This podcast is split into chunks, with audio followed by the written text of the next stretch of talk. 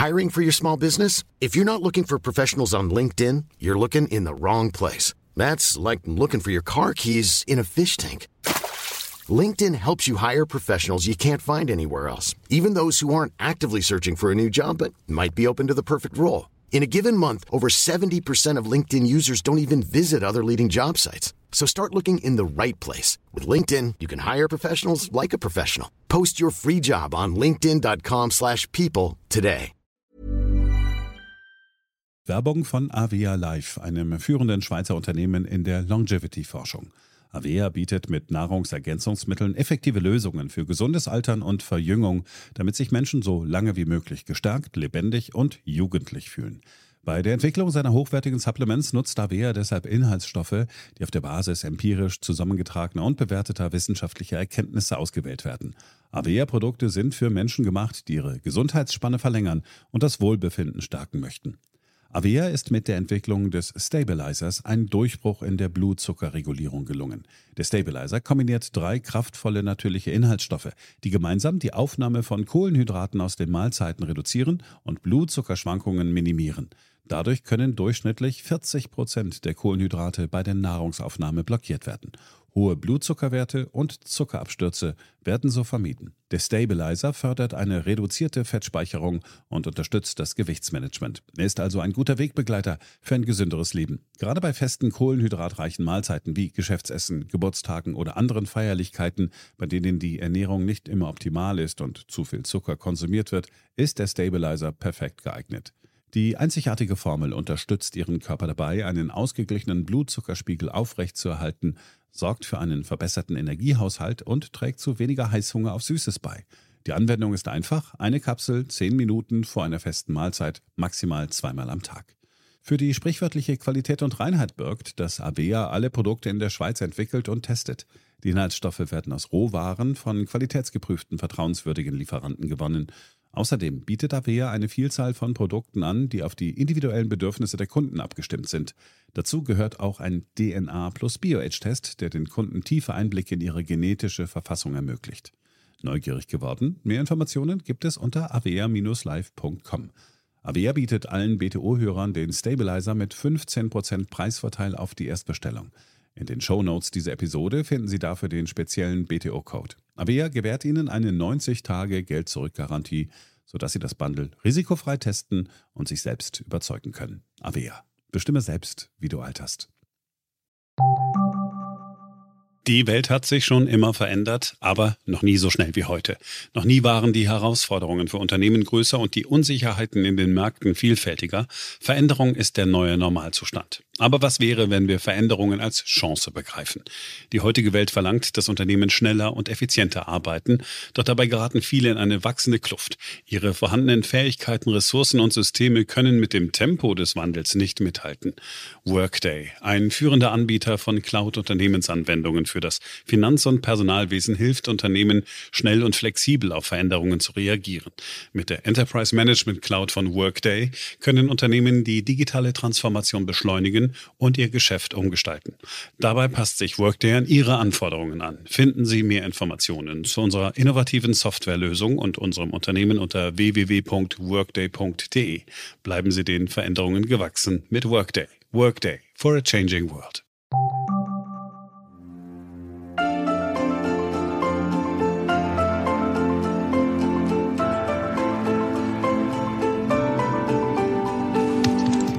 BTO Beyond the Obvious 2.0, der Ökonomie-Podcast mit Dr. Daniel Stelter. Featured bei Handelsblatt. Hallo und herzlich willkommen. Ich freue mich sehr, dass Sie auch in dieser Woche wieder mit dabei sind.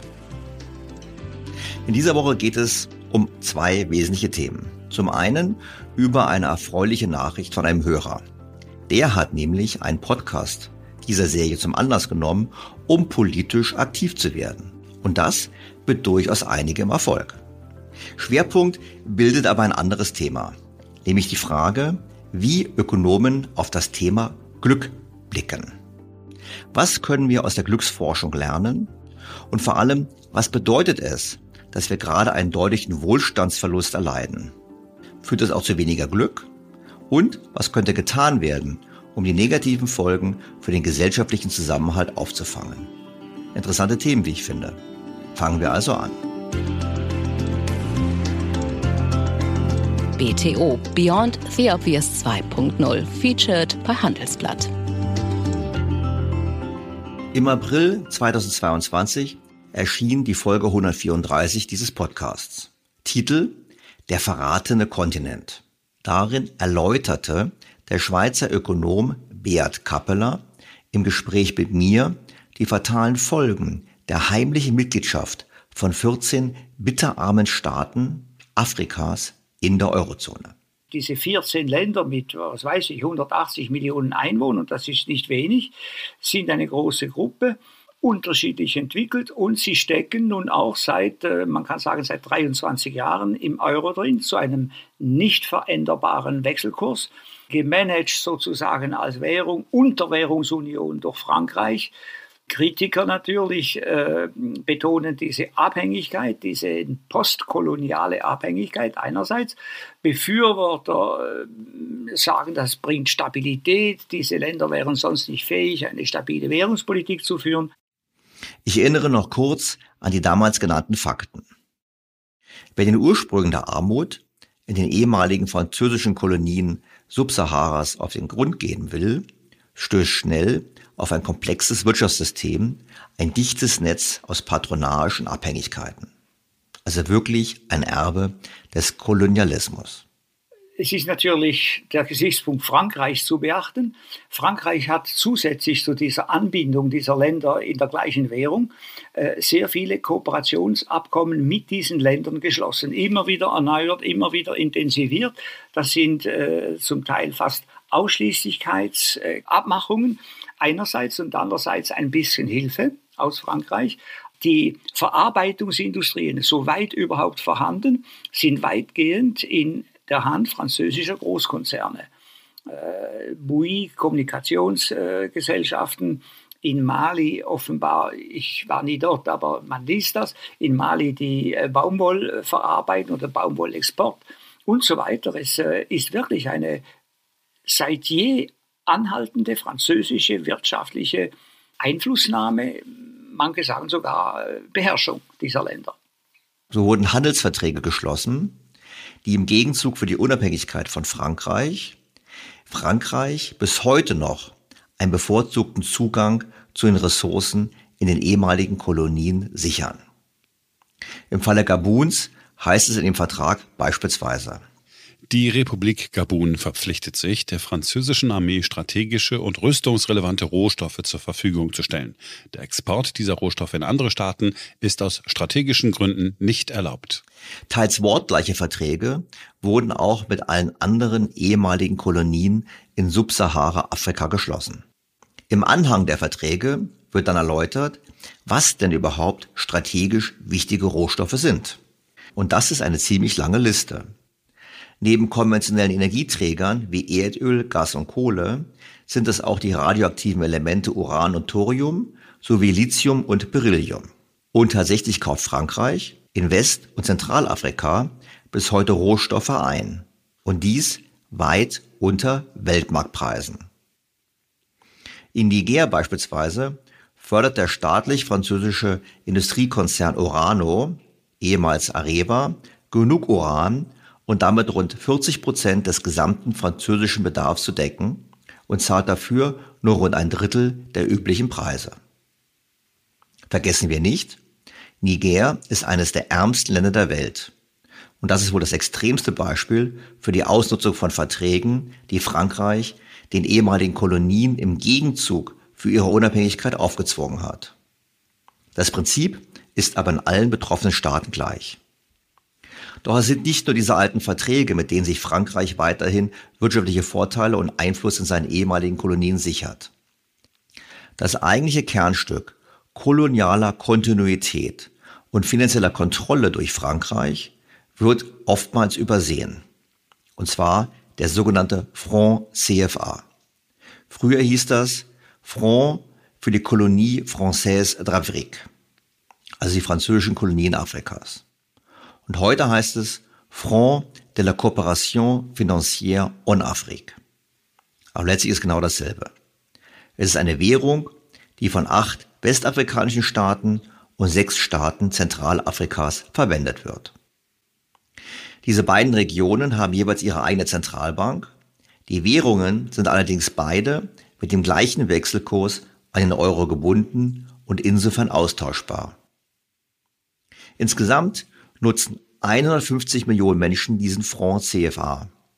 Und die Mitgliedsländer, die Liste liest sich wie eine Liste der ärmsten Länder der Welt. Ich wiederhole sie ja nicht mehr, aber in Summe sind dabei eben Gabun, Kamerun, Republik Togo, Tschad, bis hin zu Niger, Senegal, Togo, Elfenbeinküste, aber eben auch ein Land wie Mali. Ja, Mali. Nun kennen wir ja das Problem dieser festen Wechselkurse bereits innerhalb Europas. Wir wissen, dass der Euro eine unvollständige Währungsunion ist, die nur dank der EZB mit ihrer faktischen Umverteilungspolitik am Leben gehalten wird.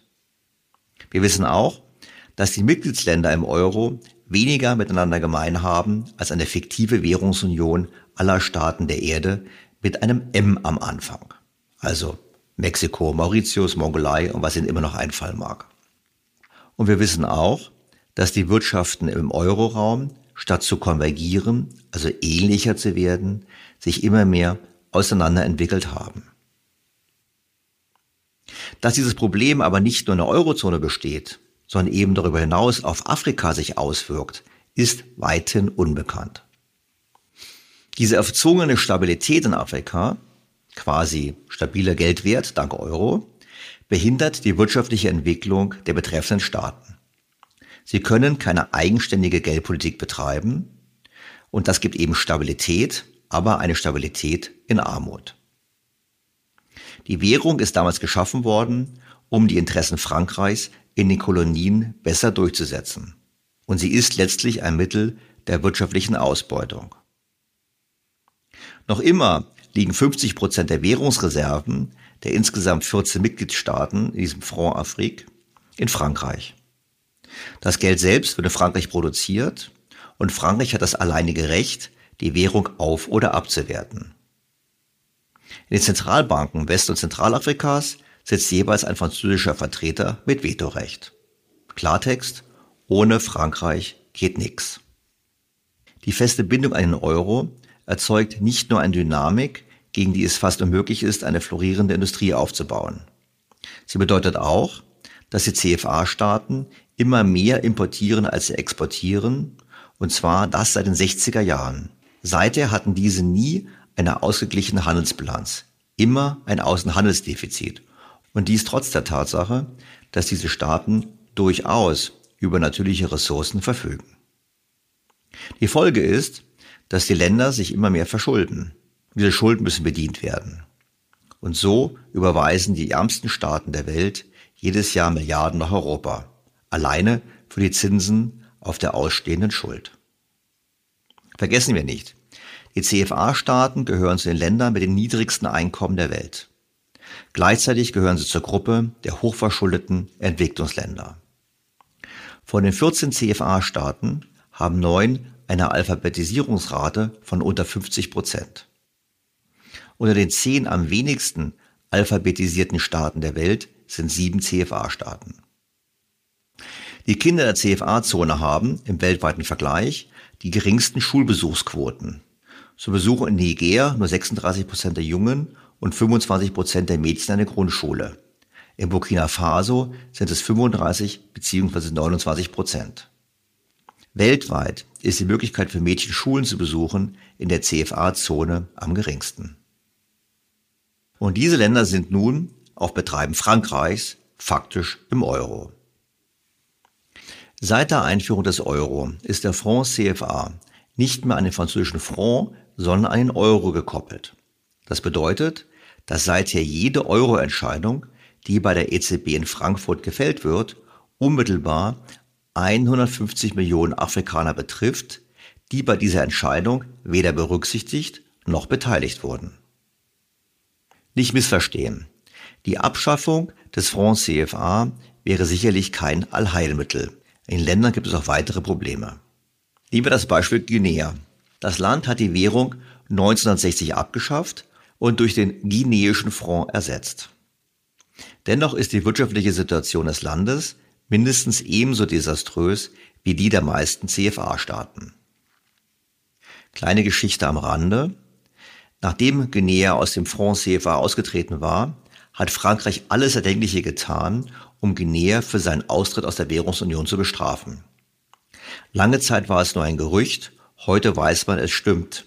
Frankreich ließ damals guineisches Falschgeld drucken, flutete damit das Land und stürzte die Währung in eine katastrophale Inflation. Doch es ist klar, die Gründe für die heutigen wirtschaftlichen Probleme des ressourcenreichen Landes sind andere. Misswirtschaft, Korruption und der Ausverkauf der Bodenschätze spielen in Guinea längst eine wichtigere Rolle als die ehemalige französische Kolonialmacht. Damit steht fest, der CFA ist nicht an allem schuld, aber er trägt zur Misere bei.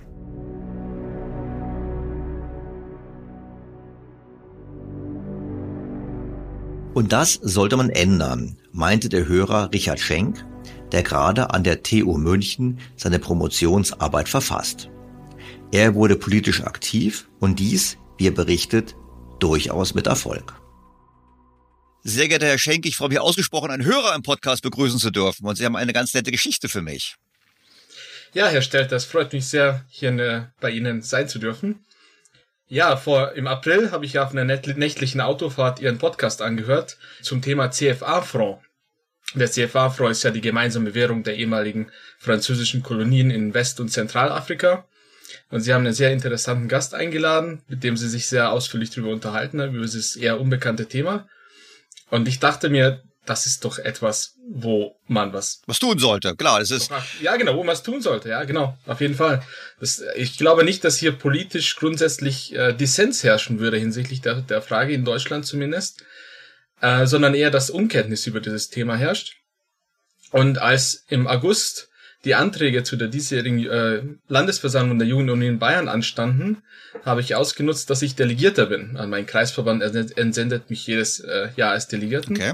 Und jeder Delegierte kann einen Antrag stellen. Und dann habe ich gedacht, das ist doch ein Thema, wo man auf jeden Fall einen Antrag äh, schreiben sollte. Das ist ja super. Also wir haben gesagt, okay, Podcast gehört, gesagt, es ist echt ungerecht, was da passiert. Herr Kappeler war es damals im Podcast, hat es gut erklärt. Und dann haben sie gesagt, ich versuche mal politisch was zu ändern. Das finde ich total super. Und dann haben sie einen Antrag gestellt. Und dann? Ja, also zu meiner völligen Überraschung, äh, die Antragskommission hat äh, das begeistert aufgenommen, äh, sogar äh, gefragt und gelobt, äh, wo ich auf dieses Thema gekommen bin.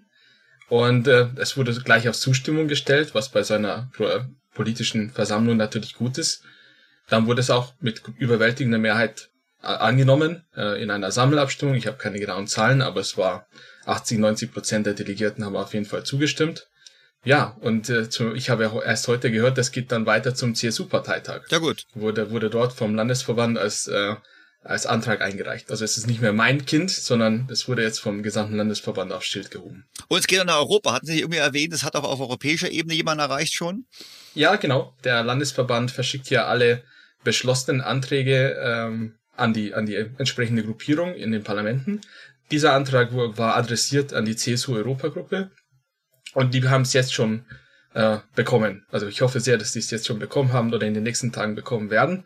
Und das ist jetzt, wie gesagt, nicht mehr mein Kind, sondern da stehen jetzt 10.000 YouTube-Mitglieder in Bayern dahinter. Und äh, das hat entsprechendes politisches Gewicht bekommen, hoffe ich sehr. Und falls ein CSU-Europa-Abgeordneter Euro oder Europa-Abgeordnete zuhört, äh, bitte sehr das ist die Geschichte hinter dem Antrag und ich hoffe sehr, Sie können es nutzen. Und ich würde ja. natürlich sagen, und wenn jetzt von jemand anders von einer anderen Partei zugehört hat, ja, der sollte es nicht genau. sagen, oh, es kommt von der CSU, das machen wir nicht. Es ist oh, ja wirklich ein wichtiges Thema. Wir machen es, mhm. das ist eigentlich ein wichtiges Thema. Jetzt habe ich natürlich, Herr Schenk, ich finde es ja super. Wann ist denn das nächste Mal? Wann wollen Sie den nächsten Antrag einbringen? Weil ich hoffe, Sie hören meinen Podcast noch, noch, noch treu. Ich könnte mir vorstellen, da gibt es ein paar andere Themen, die Sie auch noch einbringen können, weil das versuche ich ja zumindest, es ist nicht jede Woche gelingt es mir, aber ich glaube, so ein paar Mal gelingt es dann schon. Also mhm. gibt es da noch weitere Themen, welche, die Sie spannend finden oder soll ich mal was anderes machen? Ich würde sagen, das war ein Thema, da brauche ich mal ein bisschen vor Vorlage, damit ich was einbringen kann. Also es, der, das Gute beim CFA-Pro-Antrag war, dass es, wie gesagt, eigentlich nicht am politischen Konflikten gelegen hat, dass es dazu keine Beschlusslage gab, sondern eher an Unkenntnis. Mhm. Also falls Sie so ein wundervolles Nischenthema anbieten können, das Sie fachlich hervorragend aufbereiten wie damals, dann, dann ist es natürlich auch, ich nehme an, nicht nur in, in der CSU, sondern auch in den anderen Parteien einfach, das zu ver zu verarbeiten. Wo natürlich das schwieriger ist, ist bei so altbekannten ja, Zankäpfeln, ja. Also bei den das, Themen, aber bei die es eigentlich was wichtiger wäre. Ich denke mal so an Rente und Fracking ja. und Atomkraft und so weiter. Herr Schenk, ich möchte mich jedenfalls ganz herzlich bei Ihnen bedanken, dass ich bei mir, das erste, dass Sie es gemacht haben, weil ich glaube in der Tat, dass es inhaltlich richtig ist, da was zu tun. Und zum anderen möchte ich mich natürlich bedanken für Ihr politisches Engagement, weil man muss aktiv sein politisch, egal jetzt in welcher, aktiv, in welcher Partei, weil das ist wichtig, damit man sich einbringt in die Meinungsbildung. Und vor allem, dass Sie sich bei mir gemeldet haben, mir Feedback gegeben haben. Das hat mich auch sehr gefreut. Und Sie sind in den Endzügen Ihrer Promotion. Ich wünsche Ihnen dafür viel Erfolg, alles Gute und vielleicht haben wir eine andere Gelegenheit mal, dass Sie wieder sagen, das Thema fand ich interessant, ich gebe es doch mal, gebe doch mal, mach doch einen Versuch, noch mal politisch was zu bewegen. Würde mich immer sehr freuen. Ja, hat mich auch sehr gefreut, Herr Stelter. Ich bleibe Ihrem Podcast weiterhin treu und wünsche den Zuhörerinnen und Zuhörern alles Gute. Es freut mich natürlich sehr, ich bin auch geschmeichelt, gebe ich zu, dass dieser Podcast dazu führt, dass es politische Entwicklungen gibt. Ich halte fest die Daumen, dass eine Diskussion auf europäischer Ebene einen Beitrag leistet für eine bessere Entwicklung der betroffenen Länder in Afrika. Und ich hoffe natürlich, dass das Beispiel Schule macht und viele andere Themen, die wir diskutieren, die mindestens genauso wichtig sind, auch dazu führen, dass der eine oder andere der Hörer politisch aktiv wird, um so etwas zum Besseren zu bewegen. Womit wir zum heutigen Schwerpunktthema kommen, dem Glück. Ja, Sie haben richtig gehört, dem Glück. Denn die Mehrung von Glück ist wichtig. So heißt es schon in der Unabhängigkeitserklärung der USA. Life, Liberty and the Pursuit of Happiness. In Bhutan ist Glück sogar Staatsziel. Wenn die Regierung kein Glück für ihr Volk schaffen kann, dann gibt es keinen Grund für die Existenz der Regierung. So weit geht es in Deutschland nicht, aber auch hier schwören die Minister, den Nutzen mehren zu wollen. Der Eid lautet, ich schwöre, dass ich meine Kraft dem Wohle des deutschen Volkes widmen, seinen Nutzen mehren, Schaden von ihm wenden, das Grundgesetz und die Gesetze des Bundes wahren und verteidigen, meine Pflichten gewissenhaft erfüllen und Gerechtigkeit gegen jedermann üben werde. Es ist sicherlich nicht leicht, im heutigen Umfeld den Nutzen zu mehren.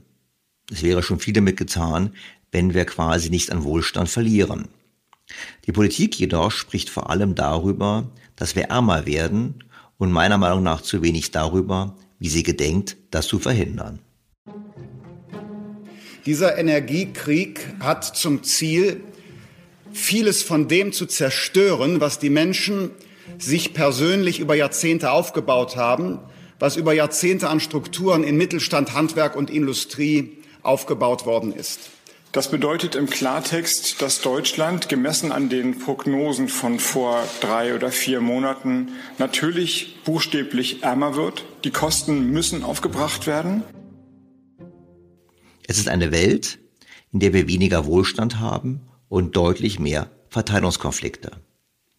Es ist vor allem eine Welt, in der die Menschen weniger glücklich sind, was die politische Ordnung und die gesellschaftliche Stabilität untergräbt. Wie komme ich darauf? Nun, durch Studien, die zeigen, dass Wohlstand und Glück korreliert sind. Nicht missverstehen.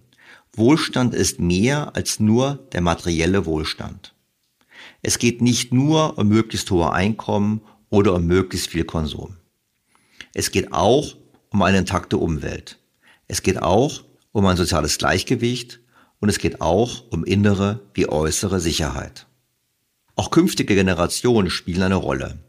Für diese vorzusorgen und ihnen das Land und die Welt besser zu übergeben, als wir sie übernommen haben, ist auch Bestandteil dieses Wohlstandsbegriffs. Wohlstand ist also ein sehr breiter Begriff, weshalb Ökonomen auch von Wohlfahrt sprechen. Es geht also darum, ein Balancieren von Interessen zu erzielen.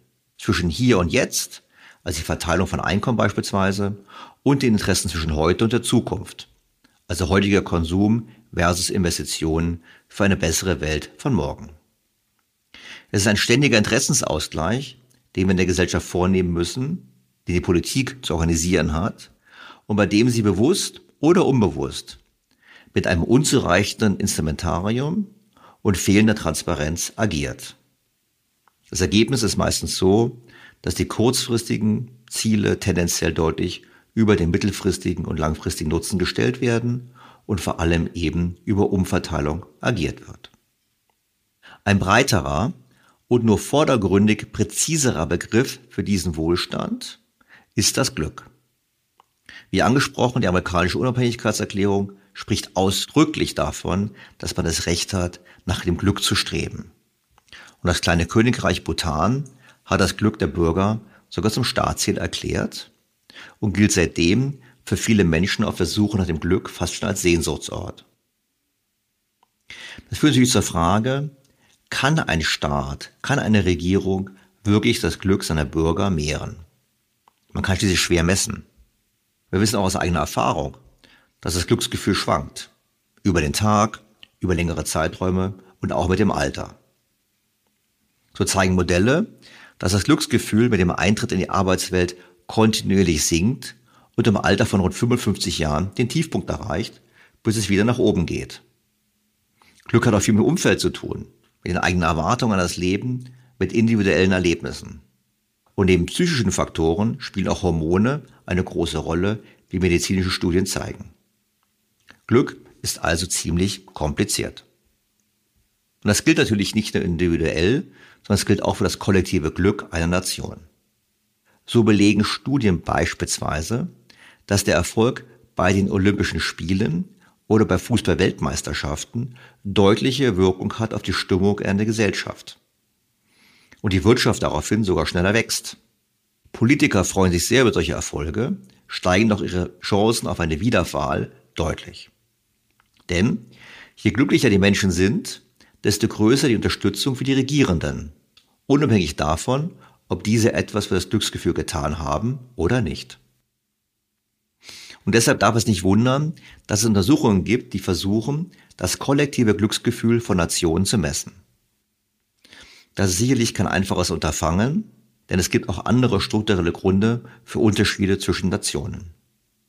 Die kollektive Psyche ist so gesehen die Summe aller Charaktereigenschaften und der Historie einer Nation. Laut World Happiness Report, Weltglücksreport, geht es den Menschen in den nordeuropäischen Ländern am besten. Platz 1 belegt Finnland, gefolgt von Dänemark, Island und der Schweiz.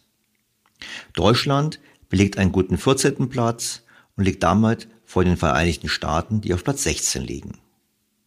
Am unglücklichsten sind die Menschen in Simbabwe, dem Libanon und Afghanistan. Doch was steht hinter diesem Glück?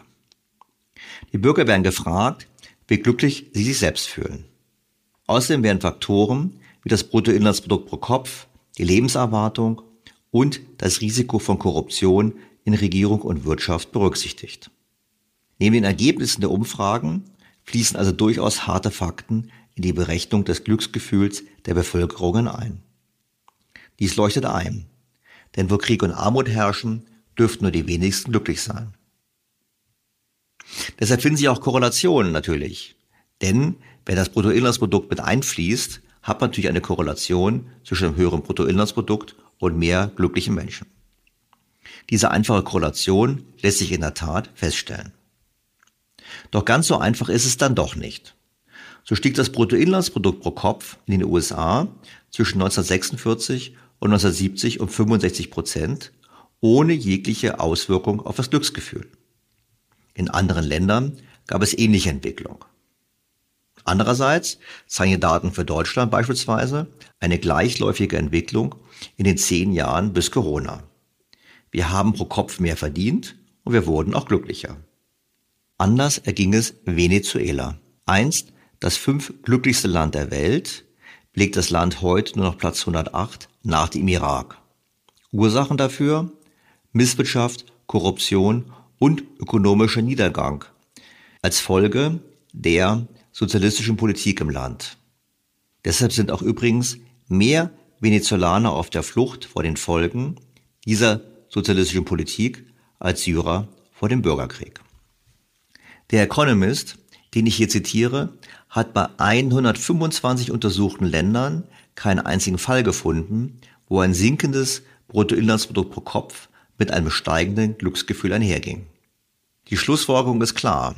Es kann nicht darum gehen, dass man das Einkommen pro Kopf maximiert. um das Glück der Deutschen zu mehren. Höhere Einkommen wären hilfreich, aber sinken, sinken sollten ihr Einkommen eigentlich auf keinen Fall. Und damit sind wir bei der heutigen Herausforderung. Wie kann es uns gelingen, in diesem schwierigen Umfeld angesichts sinkenden Wohlstands das Glücksgefühl zu erhalten? Nun, zum einen sollte die Politik alles daran setzen, den Wohlstandsverlust zu begrenzen. Da, ich wiederhole mich, besteht deutliches Verbesserungspotenzial. Darüber hinaus gibt es andere Faktoren, die eine Rolle spielen. Es ist nicht nur das Einkommen, sondern es sind noch andere Themen, die wichtig sind für das Glücksgefühl. Vor allem körperliche und geistige Gesundheit, Bildungsniveau, Wahrnehmung des Umfelds und vor allem natürlich auch Sicherheit. Wenn diese Themen entsprechend angegangen werden von der Politik, wenn quasi dort eine Verbesserung sich abzeichnet, kann man sicherlich teilweise den Verlust an Wohlstand und Glück durch den Rückgang des Einkommens kompensieren. Wie genau man das machen kann, was für Hebel da bestehen und ob man es überhaupt tun sollte als Staat, das möchte ich jetzt diskutieren mit einem wirklichen Experten, der seit Jahren, um nicht zu sagen seit Jahrzehnten, in der ökonomischen Glücksforschung aktiv ist. Am Anfang der Entwicklung von Workday stand eine radikale Idee. Enterprise Software sollte modernste Technologien bereitstellen und auf die individuellen Anforderungen ihrer Anwender zugeschnitten sein. Deshalb ist die Workday Enterprise Cloud so konzipiert, dass sie mit der sich verändernden Arbeitswelt Schritt halten kann.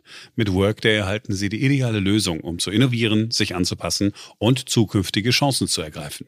Mit schnellen Planungszyklen, die durch KI-gestützte Prognosen und automatische Anomalieerkennung unterstützt werden, hilft Workday Ihnen bei der Planung mehrerer Szenarien, was zu fundierteren Entscheidungen führt. Alle Workday-Kunden arbeiten mit der gleichen Version von Workday. Wenn eine neue Funktion für einen Kunden entwickelt wird, profitieren auch alle anderen Kunden davon. Das macht es einfach, Best Practices auszutauschen, zusammenzuarbeiten und die Zukunft der Anwendungen mitzugestalten. Viele unserer neuen Funktionen stammen aus den Brainstorming-Ergebnissen unserer Kunden. Eine Community, kontinuierliche Innovation. Finden Sie mehr Informationen zu unserer innovativen Softwarelösung und unserem Unternehmen unter www.workday.de. Bleiben Sie den Veränderungen gewachsen mit Workday. Workday for a changing world. Bevor wir dazu kommen, ein kurzer Hinweis. Nach wie vor gibt es das exklusive Angebot für alle meiner Hörer. Testen Sie das Handelsblatt Premium für vier Wochen und das nur für einen Euro und bleiben Sie zur aktuellen Wirtschafts- und Finanzlage informiert. Mehr erfahren Sie unter handelsblatt.com-mehr Perspektiven und natürlich in den Shownotes zu dieser Episode. Zurück zum Glück. Kein Ökonom dürfte sich so intensiv mit der ökonomischen Glücksforschung beschäftigt haben wie Bruno Frei. Professor Bruno Frey ist ein Schweizer Wirtschaftswissenschaftler. Er gilt als einer der Pioniere der ökonomischen Theorie der Politik und der ökonomischen Glücksforschung sowie als führender Forscher im Bereich der Kulturökonomik. Frey war einer der ersten, der die ökonomische Analyse auf das Phänomen des Glücks anwandte. Insbesondere hat er gezeigt, dass nicht nur demografische und ökonomische Faktoren das Glück bestimmen, sondern auch institutionelle Faktoren wie Demokratie und politische Dezentralisierung. Er steht laut REPAC Ranking REPAC steht für Research Papers in Economics, von 2020 auf Platz 16 der meistzitierten europäischen Ökonomen. Im Ökonomenranking der FAZ belegt er Platz 5. Sehr geehrter Herr Professor Frei, ich freue mich außerordentlich, Sie in meinem Podcast begrüßen zu dürfen und danke für Ihre Zeit. Ja, ich freue mich auch. Herr Professor Frei, Sie sind Ökonom, aber Sie sind gleichzeitig, glaube ich, berühmt für Ihre Glücksforschung. Und deshalb dachte ich mir, ich möchte mal ein bisschen besser verstehen, was denn der Ökonom eigentlich zu Glück zu sagen hat. Weil meine bescheidenen Kenntnisse sind die, dass man sagt, na ja, je höher der Wohlstand, je höher das Bruttoinlandsprodukt pro Kopf, desto glücklicher sind die Menschen eigentlich auch. Und eine andere Lehre, die ich mal gehört habe, war, sinkender Wohlstand geht nicht einher mit zunehmendem Glücksgefühl. Aber vielleicht irre ich mich ja da auch, vielleicht können Sie mich da mal ein bisschen aufklären. Nein, das stimmt genau, was Sie gesagt haben. Es ist immer noch so, dass ein zunehmendes Einkommen macht die Leute glücklich. Aber es ist natürlich so, dass Glück ist etwas abnehmend. Ist also so, wenn man doppelt so viel verdient wie vorher, anstatt 100.000 Euro ganz plötzlich 200.000 Euro, dann ist man nicht zweimal so glücklich. Und da muss man auch dazu sagen, man muss ein bisschen vorsichtig sein. Man muss sich vernünftig mit anderen Leuten vergleichen und nicht immer mit Personen, die sehr viel mehr verdienen. Wenn man das tut, dann äh, ist man immer unglücklich, weil, weil die anderen haben dann immer mehr, fast definitionsgemäß. Ich habe mal ge gehört, ich habe irgendwann mal gehört, ich weiß gar nicht, ob es stimmt, dass es eine Studie gab, dass gerade in Deutschland sehr ausgeprägt ist das Gefühl, wenn Leute gefragt werden, möchtest du statt, keine Ahnung, heute 50.000, möchtest du 100.000 verdienen, finden Leute gut. Und wenn wir sagen, der Nachbar verdient aber dann 150.000, dann finden sie es nicht gut und würden eher dafür sein, dass beide bei 50.000 bleiben. Ich meine, stimmt das? Gibt es solche Studien, die zeigen, dass die Leute lieber auf Gehalt verzichten, Hauptsache sie werden gleicher behandelt? Oder ist das auch nur ein Gerücht, was eigentlich gar nicht stimmt? Ja, es ist schon äh, eher ein Gerücht. Weniger verdienen will fast niemand.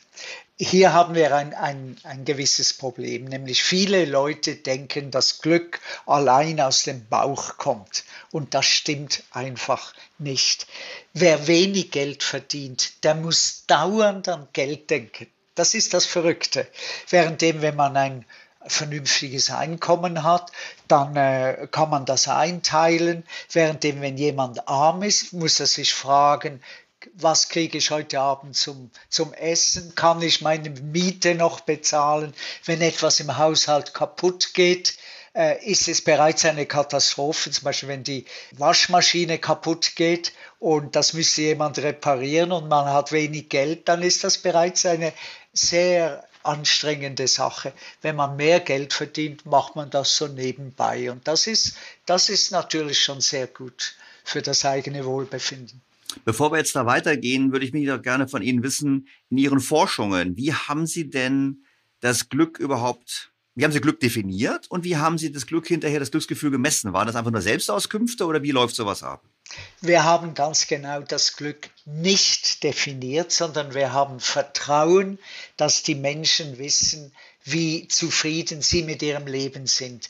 Wir haben also Vertrauen in die Leute und auf einer Skala von null, was bedeutet extrem unglücklich, total unglücklich, bis zehn, wo jemand sagt, ich, ich könnte nicht glücklicher sein hier sich einzustufen. Und es kommt raus, dass in äh, Deutschland, der Schweiz und Österreich und auch Europa generell die Leute so zwischen sieben und acht sind. Und das ist natürlich äh, höchst erfreulich. Also die Leute sind im Großen und Ganzen mit ihrem Leben zufrieden.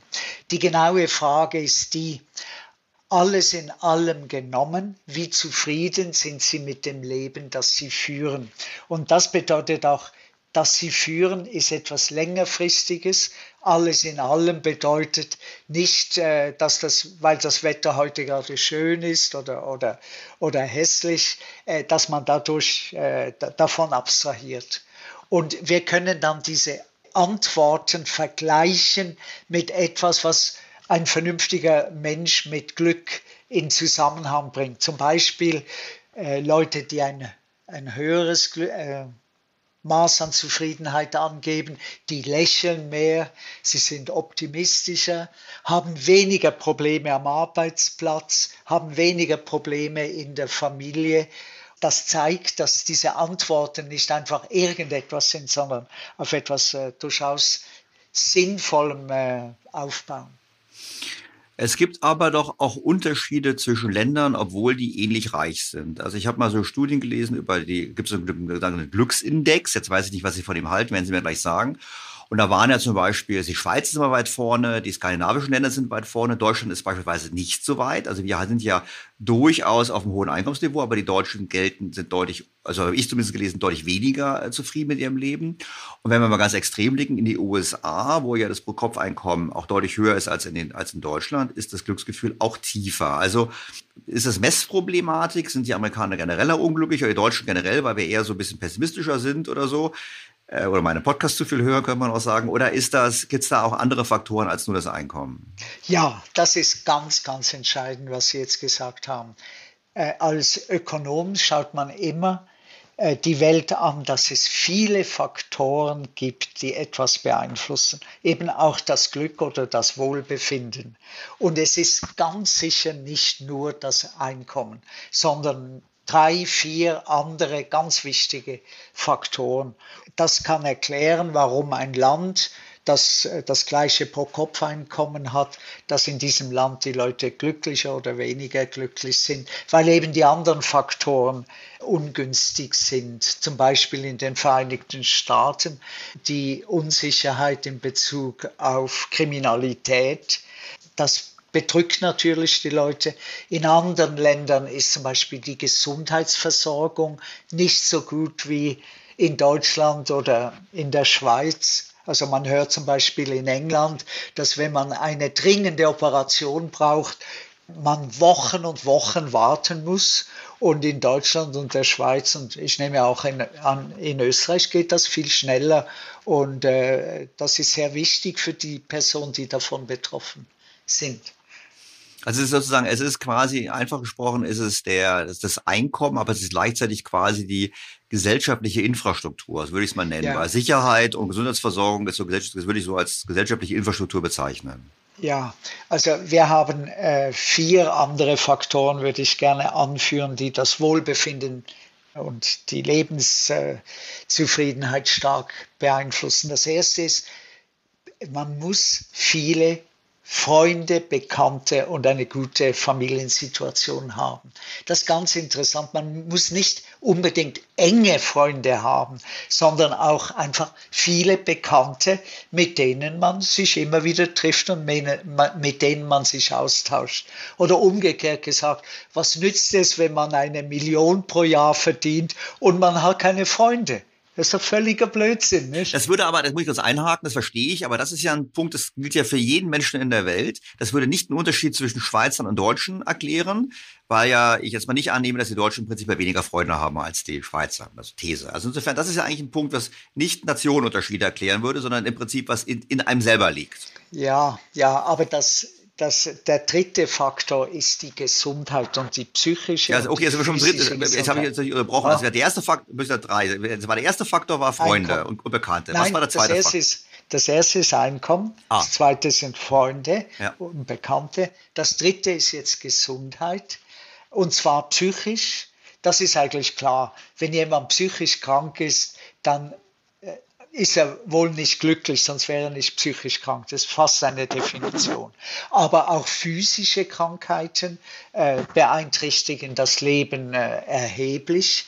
Da spielt nun wirklich auch die Versorgung durch das Gesundheitssystem eine große Rolle. Und das ist eben in den skandinavischen Ländern, die Sie vorher erwähnt haben, offenbar sehr gut. Und in anderen Ländern, also ich nenne jetzt äh, wieder die Vereinigten Staaten, da ist man wunderbar versorgt, wenn man sehr viel Geld hat, aber wenn man weniger Geld hat, äh, ist die Gesundheitsversorgung nicht besonders äh, gut. Und dann kommt noch dazu, dass, dass man ja die Medikamente in den Vereinigten Staaten ohne weiteres überall kaufen kann. Und dann gibt es diese diese Abhängigkeiten von Medikamenten und Opiaten. Und das hat ja sehr viele Tote gekostet schon. Dann gibt es etwas Viertes, das außerordentlich wichtig ist meines Erachtens. Das ist äh, die politische Organisation, in der man lebt. Also wie ist das Land politisch organisiert? Und äh, da gibt es große Unterschiede. Stellen Sie sich vor, Sie seien zum Beispiel heute in Libyen oder in Syrien. Wie kann man da glücklich sein? Nicht? Das ist ja ein, ein, eine furchtbare Situation oder heute in, in der Ukraine. Äh, währenddem in Deutschland, Österreich und der Schweiz und auch Frankreich sind die politischen Verhältnisse ja zufriedenstellend, es ist, sind Demokratien. Wir haben eine Untersuchung gemacht, mein früherer Mitarbeiter Alois Stutzer und ich, wo wir sagen, dass direkte Mitbestimmung mit Hilfe von äh, Volksabstimmungen die Leute wirklich glücklicher macht weil sie das Gefühl haben, sie würden ernst genommen von den Politikern. Jetzt muss ich da mal kurz einhaken, weil ich habe ja auch mal in der Schweiz studiert und ich bin auch sehr oft Gast in ihrem schönen Land. Und wenn ich das beobachte, sage ich jawohl, es gibt eine Diskussion vor den Volksabstimmungen und die Nachrichten zeigen immer die Themen und bereiten gut darauf vor. Aber die Beteiligung der Bürger ist doch sehr gering. Also ist das mehr die Möglichkeit, es zu machen, als die, also es ist eher die theoretische Möglichkeit, abstimmen zu können, als das praktische Abstimmen? Sehr schöne Analyse, ja, das ist es nämlich genau. Wenn man zufrieden ist mit dem Zustand, braucht man ja nicht unbedingt abzustimmen. Das ist die äh, ja. Erklärung. Aber in der Schweiz ist es sehr wichtig, verändert sich die Beteiligung sehr stark. Bei unwichtigen äh, Abstimmungen, die es natürlich auch gibt, da stimmen nicht sehr viele Leute ab. Aber zum Beispiel bei Europafragen, soll die Schweiz in die Europäische Union direkt oder indirekt, da geht das sehr weit hoch. Oder bei Fragen der Landesverteidigung, das ist auch bisher umstritten gewesen, jetzt übrigens seit dem äh, seit dem äh, Krieg, äh, seit dem leider europäischen Krieg nicht, so, nicht mehr so sehr.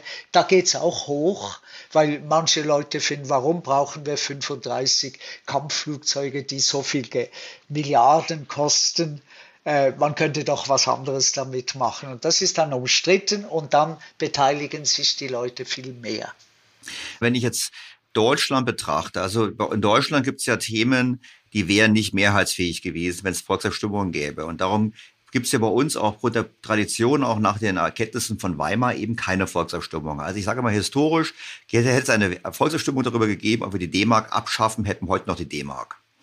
Hätten wir eine Volksabstimmung gemacht bezüglich einiger Dinge in Europa, glaube ich, dass heute die EU anders aussehen würde. Und die Politiker sagen immer, wir sind dann quasi naja, wir sind klüger als das Volk, sage ich jetzt ja. mal so. Die würden es vielleicht nicht so formulieren offen oder nur hinter der vorgehaltenen ja. Hand. Nur dann heißt es doch eigentlich, solche politischen Handlungen senken das Glücksgefühl der Bevölkerung. Also die Politiker glauben in der Tat, dass sie mehr wissen oder klüger sind als der Rest der Bevölkerung.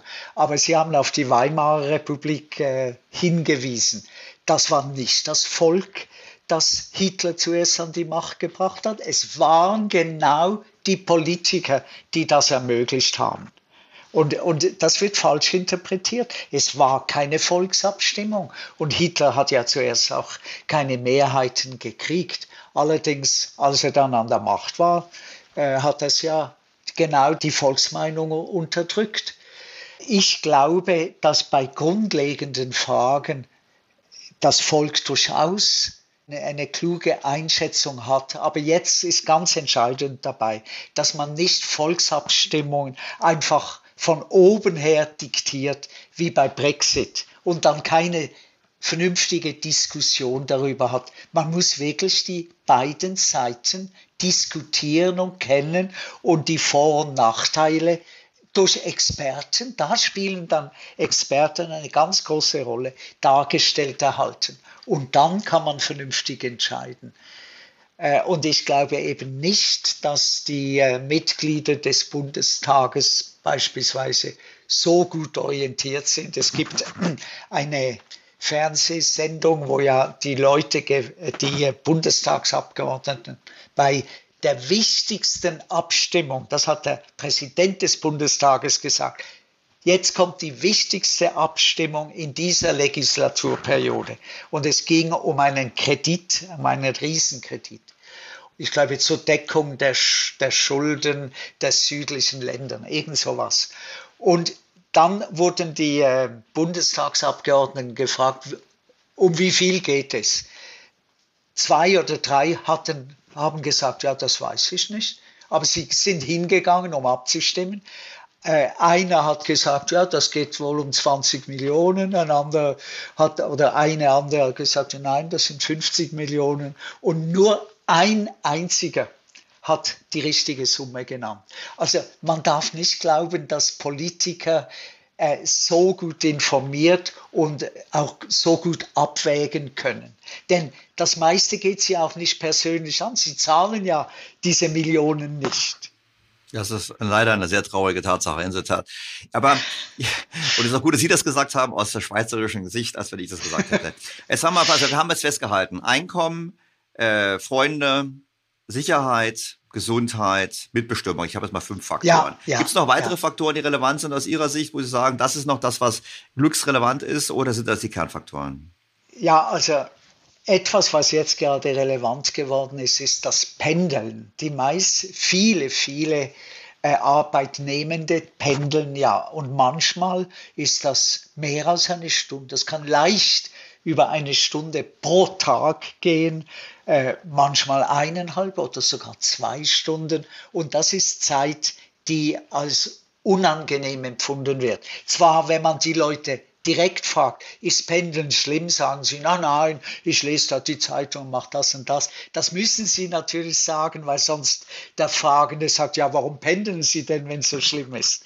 Aber wir, wir schauen einfach unterschiedliche Haushalte an, solche bei denen eine Person pendelt und eine andere, andere Haushalte, in dem nicht gependelt wird. Und wir finden, die Nichtpendler sind glücklicher. Und das ist ja jetzt gerade ein bisschen flexibler geworden, wobei ich allerdings äh, glaube, man sollte schon auch mit seinen Arbeitskollegen zusammen äh, sein und mit ihnen diskutieren. Und genau das informelle Diskutieren ist, ist so wichtig. Also ich würde jetzt nicht argumentieren, man soll nur noch äh, Homeoffice betreiben, sondern ich glaube, man sollte mit seinen Arbeitskolleginnen und Kollegen wirklich auch intensiv diskutieren und auch so Probleme, die nicht offiziell diskutiert werden oder von oben aufoktroyiert werden, sondern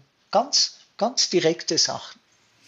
Herr Professor Frey, jetzt muss ich noch mal eine Frage noch mal nachhaken, weil Sie haben, also die Schlussfolgerung beim Pendeln wäre jetzt zu sagen, ähm, der Staat stellt sicher die richtige Infrastruktur. Zum einen eine gute Internet Infrastruktur, was das Homeoffice erleichtert. Trotz immer, ich bin, ich folge ihm, aber prinzipiell, was das Homeoffice erstmal erleichtert, wohl wissend, dass wir wollen, dass die Mitarbeiter sich treffen. Da bin ich Ihnen einer Meinung. Das zweite wäre, die Pendelzeiten zu verkürzen durch eine bessere Ausbau der Infrastruktur. Also schnellere Züge, äh, sauberere Züge. Also das wäre ja auch ein Hebel, quasi, um so einen Teil der Bevölkerung, eben die Pendler, glücklicher zu machen.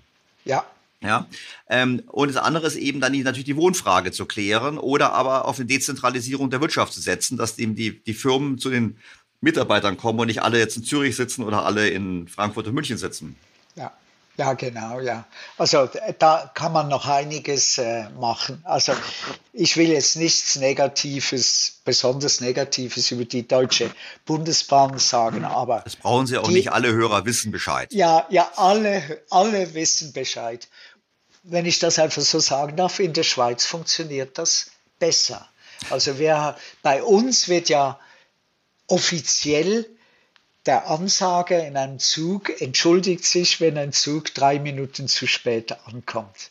Und äh, ich finde, das ist eigentlich richtig. Und äh, in der Schweiz wird natürlich auch viel gependelt, selbst zwischen Bern und Zürich, was ja immerhin äh, einige Zeit in Anspruch nimmt. Ja gut, aber die Schweiz hat ja auch einen anderen Ansatz. Ich meine, jetzt sind wir bei der Bahn. Ich bin jetzt, wir wollen das, wir kommen wieder zurück zum Hauptthema. Ja. Aber im Prinzip habe ich verstanden, in der Schweiz ist einfach so, Anschlusszüge warten nicht. Es gibt einen ganz goldenen Grundsatz. Sie fahren einfach pünktlich. Das heißt, bei uns ist ja so, die Verspätung schleppt sich ja durchs System. Und die Schweizer haben gesagt, lieber ein paar Leute unglücklich machen, die den Anschluss verpassen, als alle unglücklich machen, dass die dann auch so spät sind. Und das finde ich ja einen vernünftigen Ansatz. Also glücksmaximierend ist doch einfach, es warten keine Anschlüsse. Ja, also darüber weiß ich jetzt nicht. Ja, habe ich nochmal gelesen. Es leuchtet Aber komm mal, Ich habe jetzt, ich hab jetzt einen Aspekt noch, will ich noch gerne einbringen, weil ich habe mal gelesen, das habe ich in meinem Buch auch zitiert, ich komme jetzt gerade auf die Quelle nicht, aber dass ähm, Menschen, die Vermögen besitzen, auch glücklicher sind. Sie haben immer nur Einkommen erwähnt und ich habe Studien gelesen, selbst Leute mit geringem Einkommen, wenn die etwas Vermögen besitzen, also etwas Ersparnisse haben, dass die glücklicher sind als Menschen, die das nicht haben. Stimmt das auch oder ist das nicht so ein relevanter Aspekt? Da, da, es ist weniger relevant als das laufende Einkommen, aber es ist auch wichtig. Es gibt halt schon ein bisschen Sicherheit. Und das ist etwas, was äh, Menschen wirklich äh, äh, äh suchen. Darf ich noch, also ich springe jetzt gewaltig, religiöse Menschen sind auch glücklicher. Und zwar, wenn es ihnen mal schlecht geht, haben sie noch etwas anderes wie eine Sicherheit. Sie haben äh, diese religiösen Bezüge und sind nicht alleine gelassen. Das bedeutet, dass ihr Leben subjektiv gesehen glücklicher ist als solche, die sich an überhaupt nicht orientieren können, wenn es ihnen schlecht geht, außer eben vielleicht an äh, Freunden und Bekannten. Das heißt aber, dass zum Beispiel der Trend zur Säkularisierung, ich meine, ich habe immer mal gelesen, es gab noch nie so wenig Christen in Deutschland wie jetzt äh, am Anteil der Bevölkerung, dass im Prinzip der Anteil der Leute, die eben nichts glauben und nicht ernsthaft glauben, dass das eigentlich strukturell zu einer Verringerung des Glücksgefühls führen würde, nach Ihrer Analyse. Ja, das ist ein bisschen schwierig, weil die Leute suchen ja dann was anderes. Alternativen, okay. Und äh, das ist oft höchst fragwürdig, was da gesucht wird. Da wird äh, Göttliches in etwas ganz Seltsamem gesucht und nicht äh, im Christentum.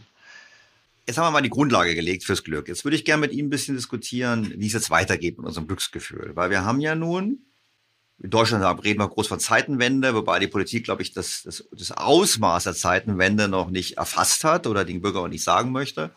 Wir haben also eine Situation, wo wir jetzt letzten paar Jahren festgestellt haben, dass der Staat nicht so gut funktioniert. Ich rede jetzt von Deutschland. Also Sie haben gerade die Bahn erwähnt, aber wir haben ja andere Dinge. Wir hatten ja im Rahmen der Corona-Politik hatten wir sehr restriktive Maßnahmen. Die Schweiz, glaube ich, hatte drei Wochen Lockdown. Wir hatten monatelange Lockdowns.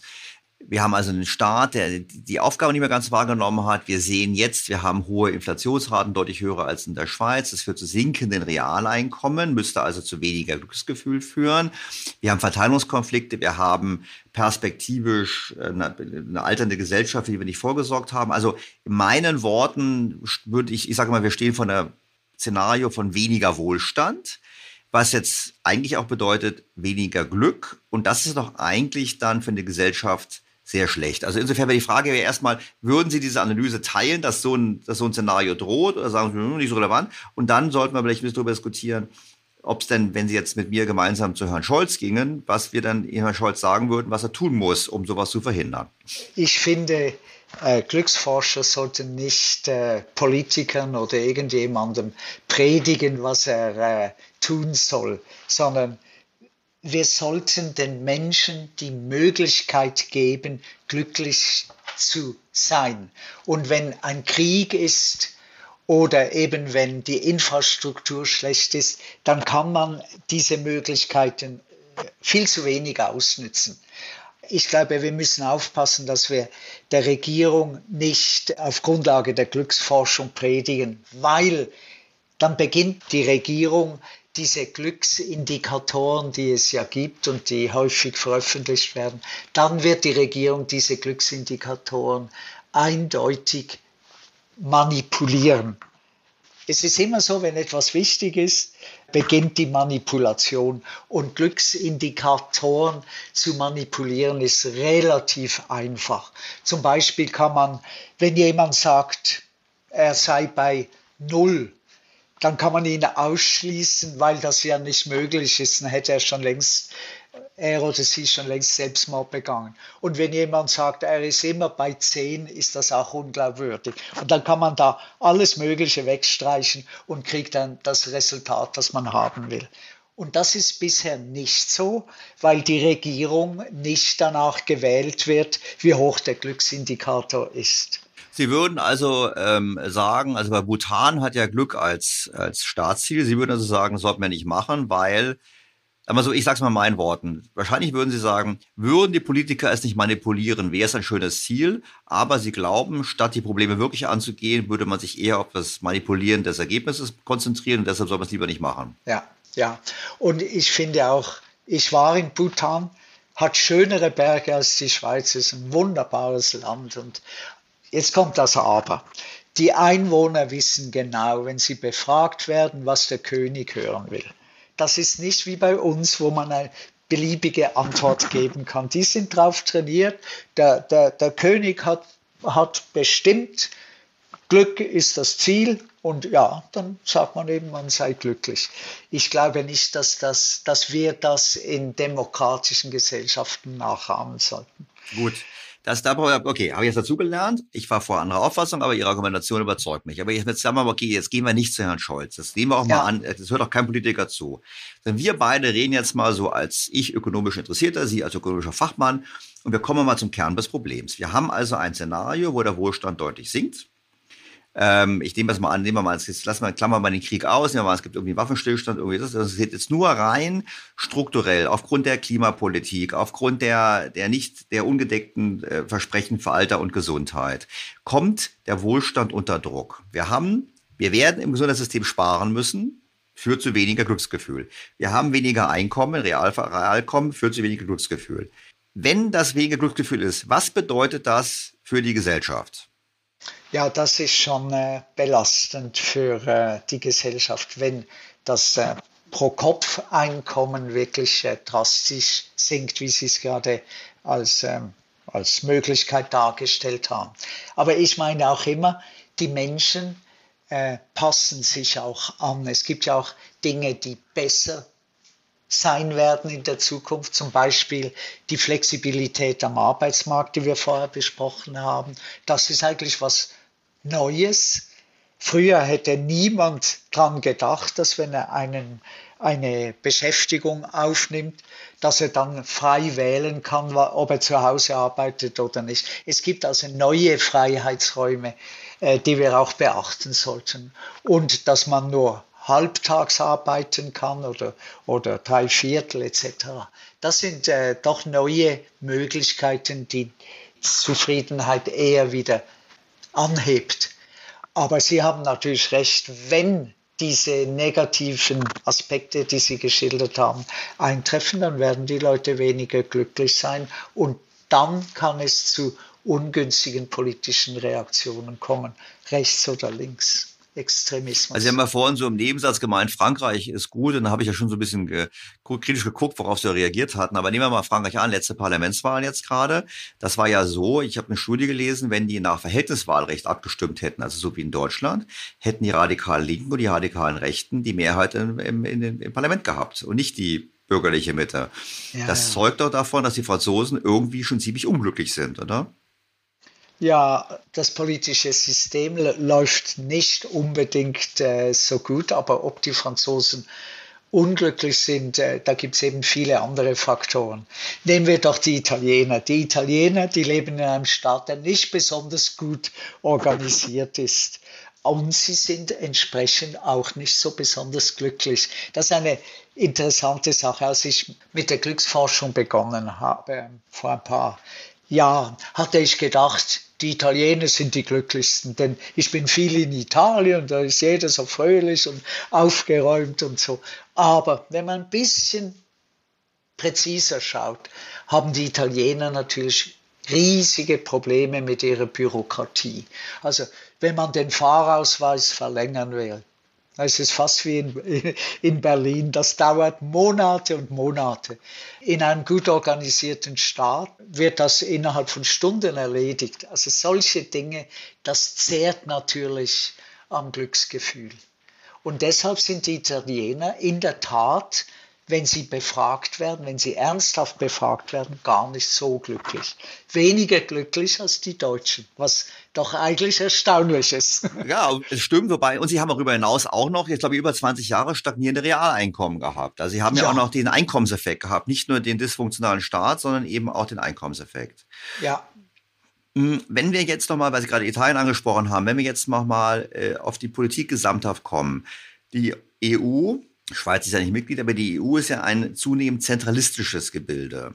Sie haben vorhin gesagt gehabt, dass Volksabstimmungen eigentlich sehr gut sind, weil sie eben die Bürger partizipieren lassen. Und soweit mein Verständnis war auch dem, dem was ich von Ihren Studien gelesen habe, aber das können Sie mich korrigieren, geht es ja vor allem auch darum, die, die, die Möglichkeit, lokale Dinge mitzuentscheiden. Ja. Wenn wir auf der anderen Seite aber so einen Trend haben Richtung Zentralisierung, widerspricht das dann der Glücksforschung, weil Zentralisierung eigentlich weniger Partizipation bedeutet und deshalb weniger Einflussmöglichkeit? Oder sagen Sie, nee, das ist jetzt zu pauschal und das ist von mir wieder zu EU-kritisch, sondern es, es gibt überhaupt einfach nur eine saubere Arbeitsverteilung zwischen den von, von EU, Staat und Gemeinde an und Bundesland?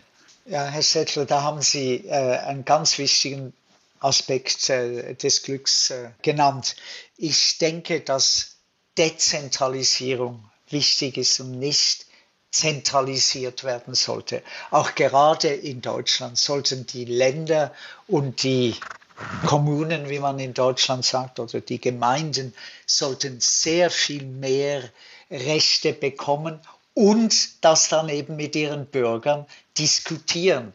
Die Bürger wissen ja vor allem an ihrem Wohnort und an, an, ihrem Arbeitsort Bescheid, wie die Dinge laufen. Das wissen die Leute in Berlin nicht.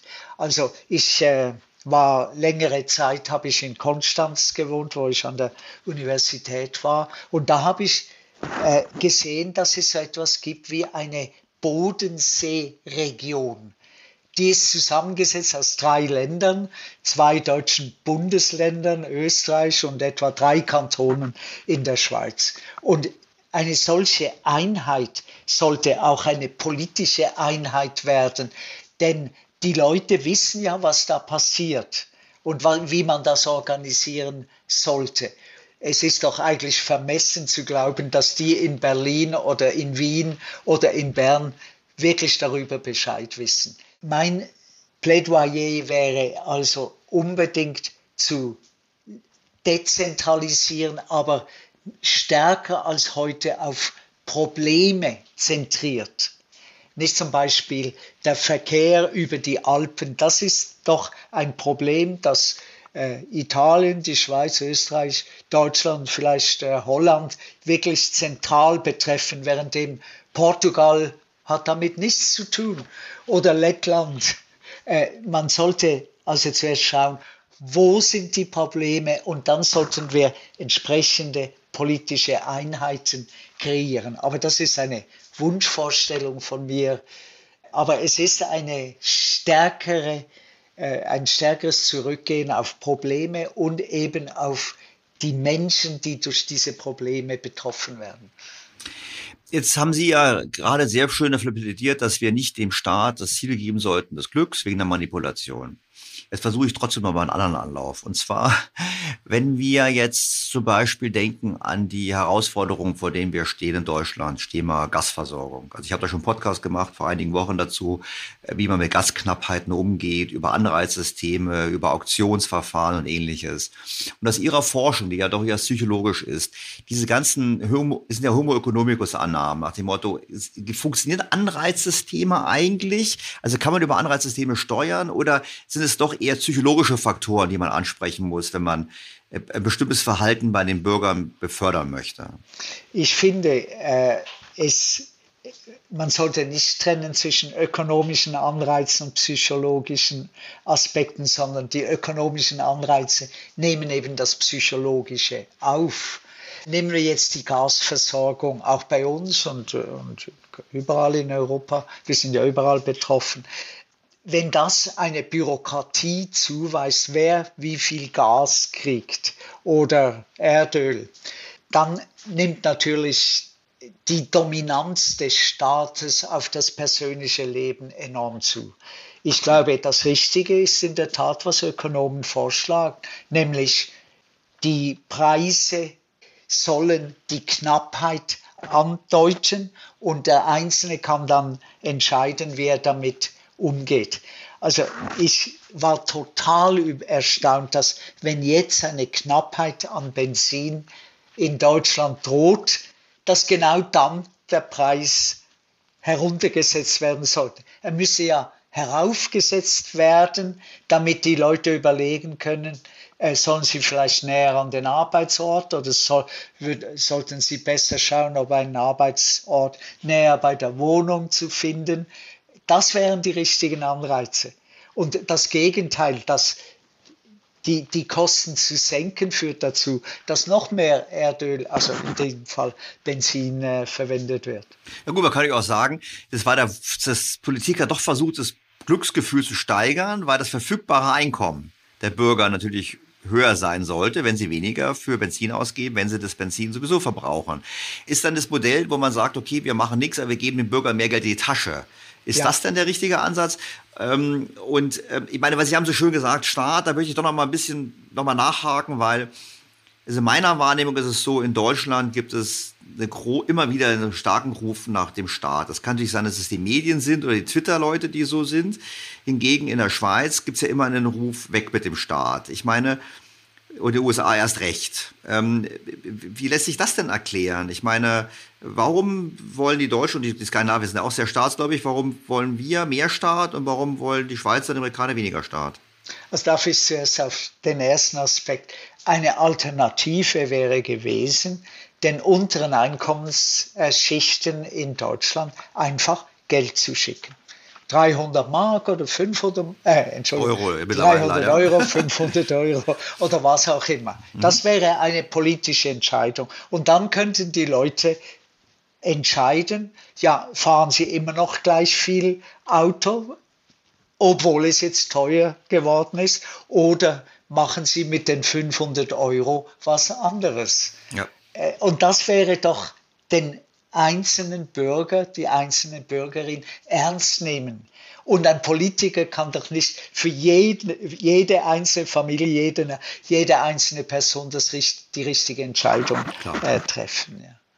Jetzt zum Thema Staats, Staatsfreudigkeit. Ja, ja. Ich ja. meine, woher kommt dieser Unterschied? USA, ich, mal, ich habe in der Financial Times gelesen vor einigen Jahren, da war ein Artikel, und da wurde im Prinzip gesagt, na ja, man hat untersucht die Leute, die aus Skandinavien ausgewandert sind in die USA.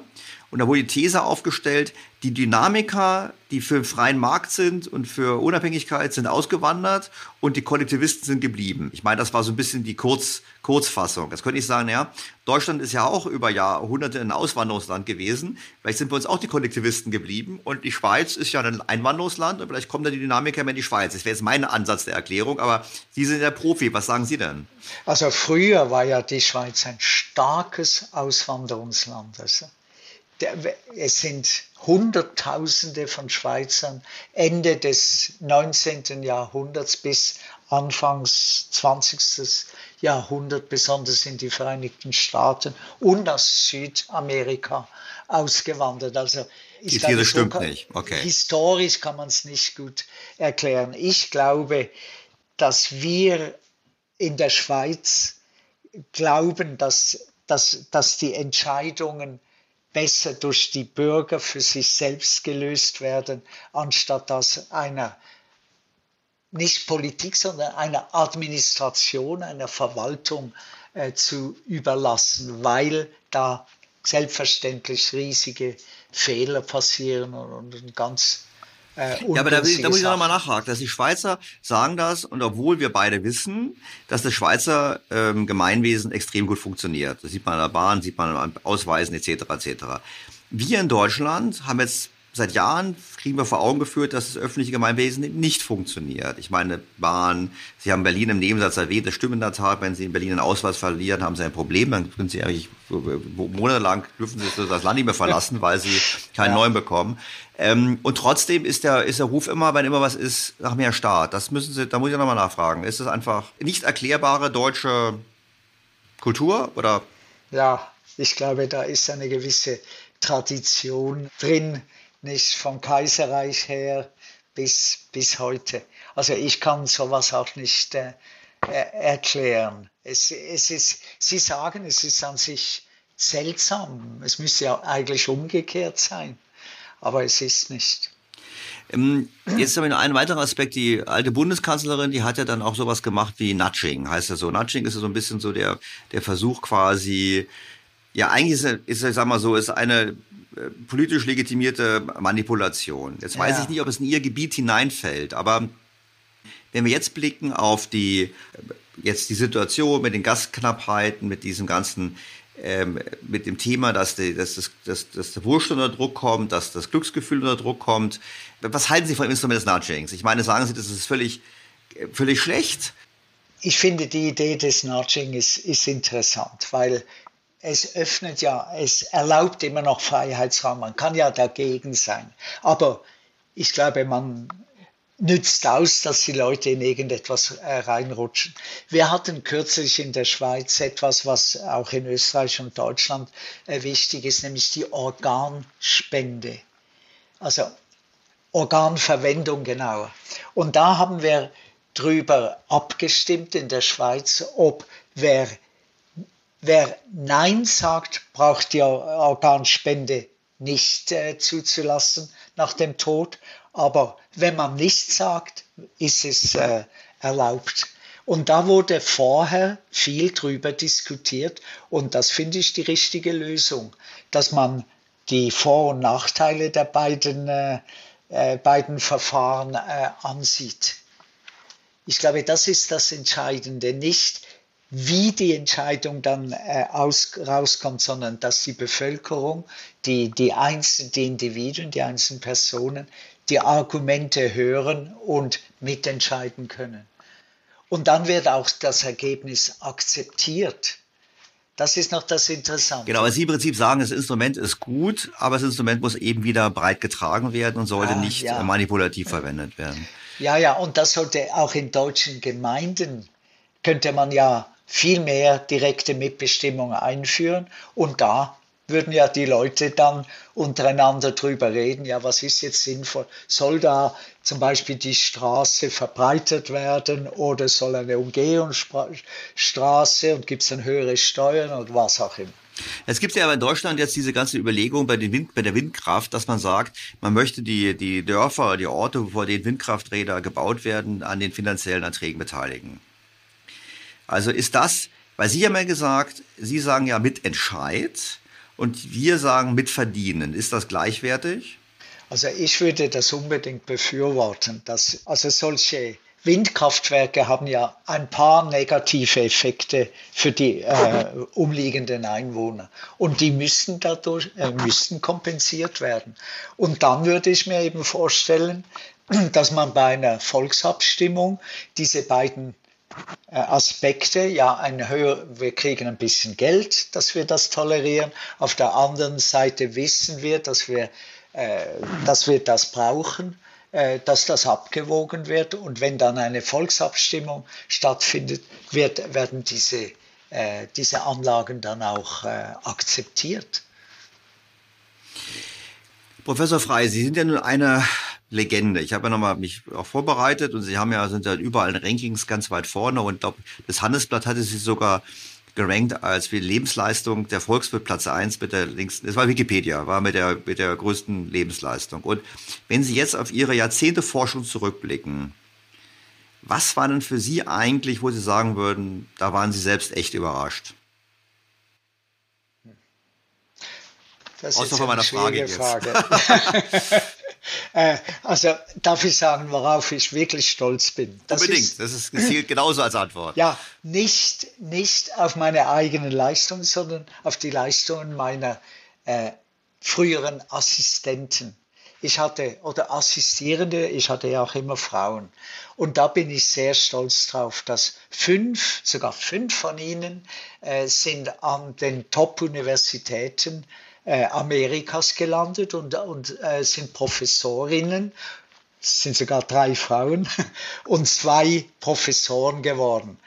Und einige natürlich in Europa. Darauf bin ich wirklich stolz, dass sie bei mir vielleicht irgendetwas gelernt haben, was sie nachher in der akademischen Welt gebrauchen konnten. Das ist für mich eigentlich, wenn ich zurückschaue, das Allerwichtigste. Jetzt könnt ihr lange anfangen und könnte sagen, ja, Sie haben auch über, über Aktiengewinne und ähnliches und Finanzmarktbehavior und ähnliches geschrieben, habe ich auch alles schon gelesen. Das machen wir vielleicht mal beim anderen Mal. Vielleicht machen wir mal eine Fortsetzung dieses Gesprächs, Professor Frey. Ich würde an dieser Stelle Ihnen sehr, sehr herzlich danken für die Einführung ins Glück. Herzliche Grüße nach Zürich und in der Hoffnung, dass sozusagen wir mit unserem Gespräch doch den Beitrag dazu leisten, dass irgendwelche Dinge in Wege geleitet werden, um das wahre Glücksgefühl zu steigern in Deutschland und nicht nur die Systeme zu manipulieren.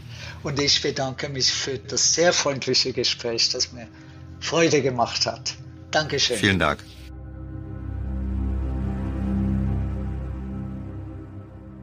Mein Fazit ist, ein Rückgang an Glücksgefühl ist theoretisch nicht schön und praktisch erst recht nicht, vor allem weil es das Risiko erhöht von gesellschaftlichen Konflikten, von sozialen Konflikten und damit auch von politischer Instabilität.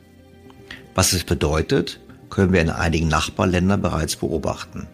Und deshalb wäre es an der höchsten Zeit, dass unsere Politik sich an die Arbeit macht, den Wohlstandsrückgang nach Möglichkeit weitgehend zu verhindern und die anderen Hebel zu aktivieren, um das Glücksgefühl der Bevölkerung zu stabilisieren.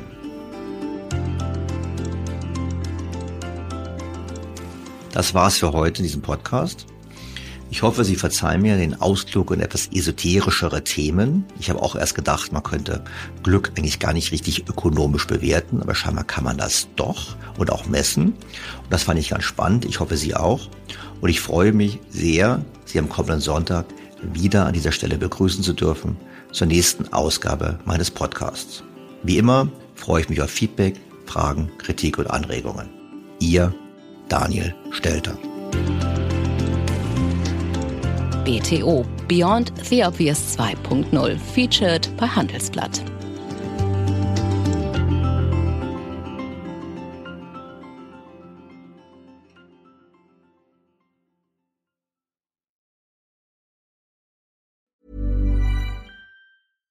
Was ist noch besser als ein guter Plan? Die Möglichkeit, ihn zu ändern. Mit integrierter KI bietet Workday kontinuierliche Innovationen, die Ihnen helfen, agil zu bleiben, egal was passiert. Workday, the finance and HR system for a changing world. When you make decisions for your company, you look for the no-brainers. And if you have a lot of mailing to do, stamps.com is the ultimate no-brainer. It streamlines your processes to make your business more efficient, which makes you less busy. Mail checks, invoices, legal documents, and everything you need to keep your business running with stamps.com.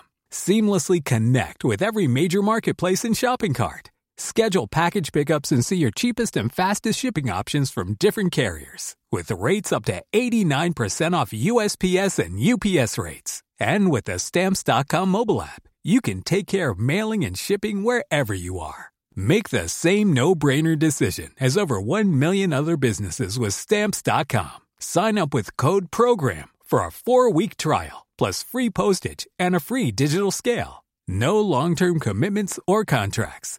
That's Stamps.com. Code PROGRAM.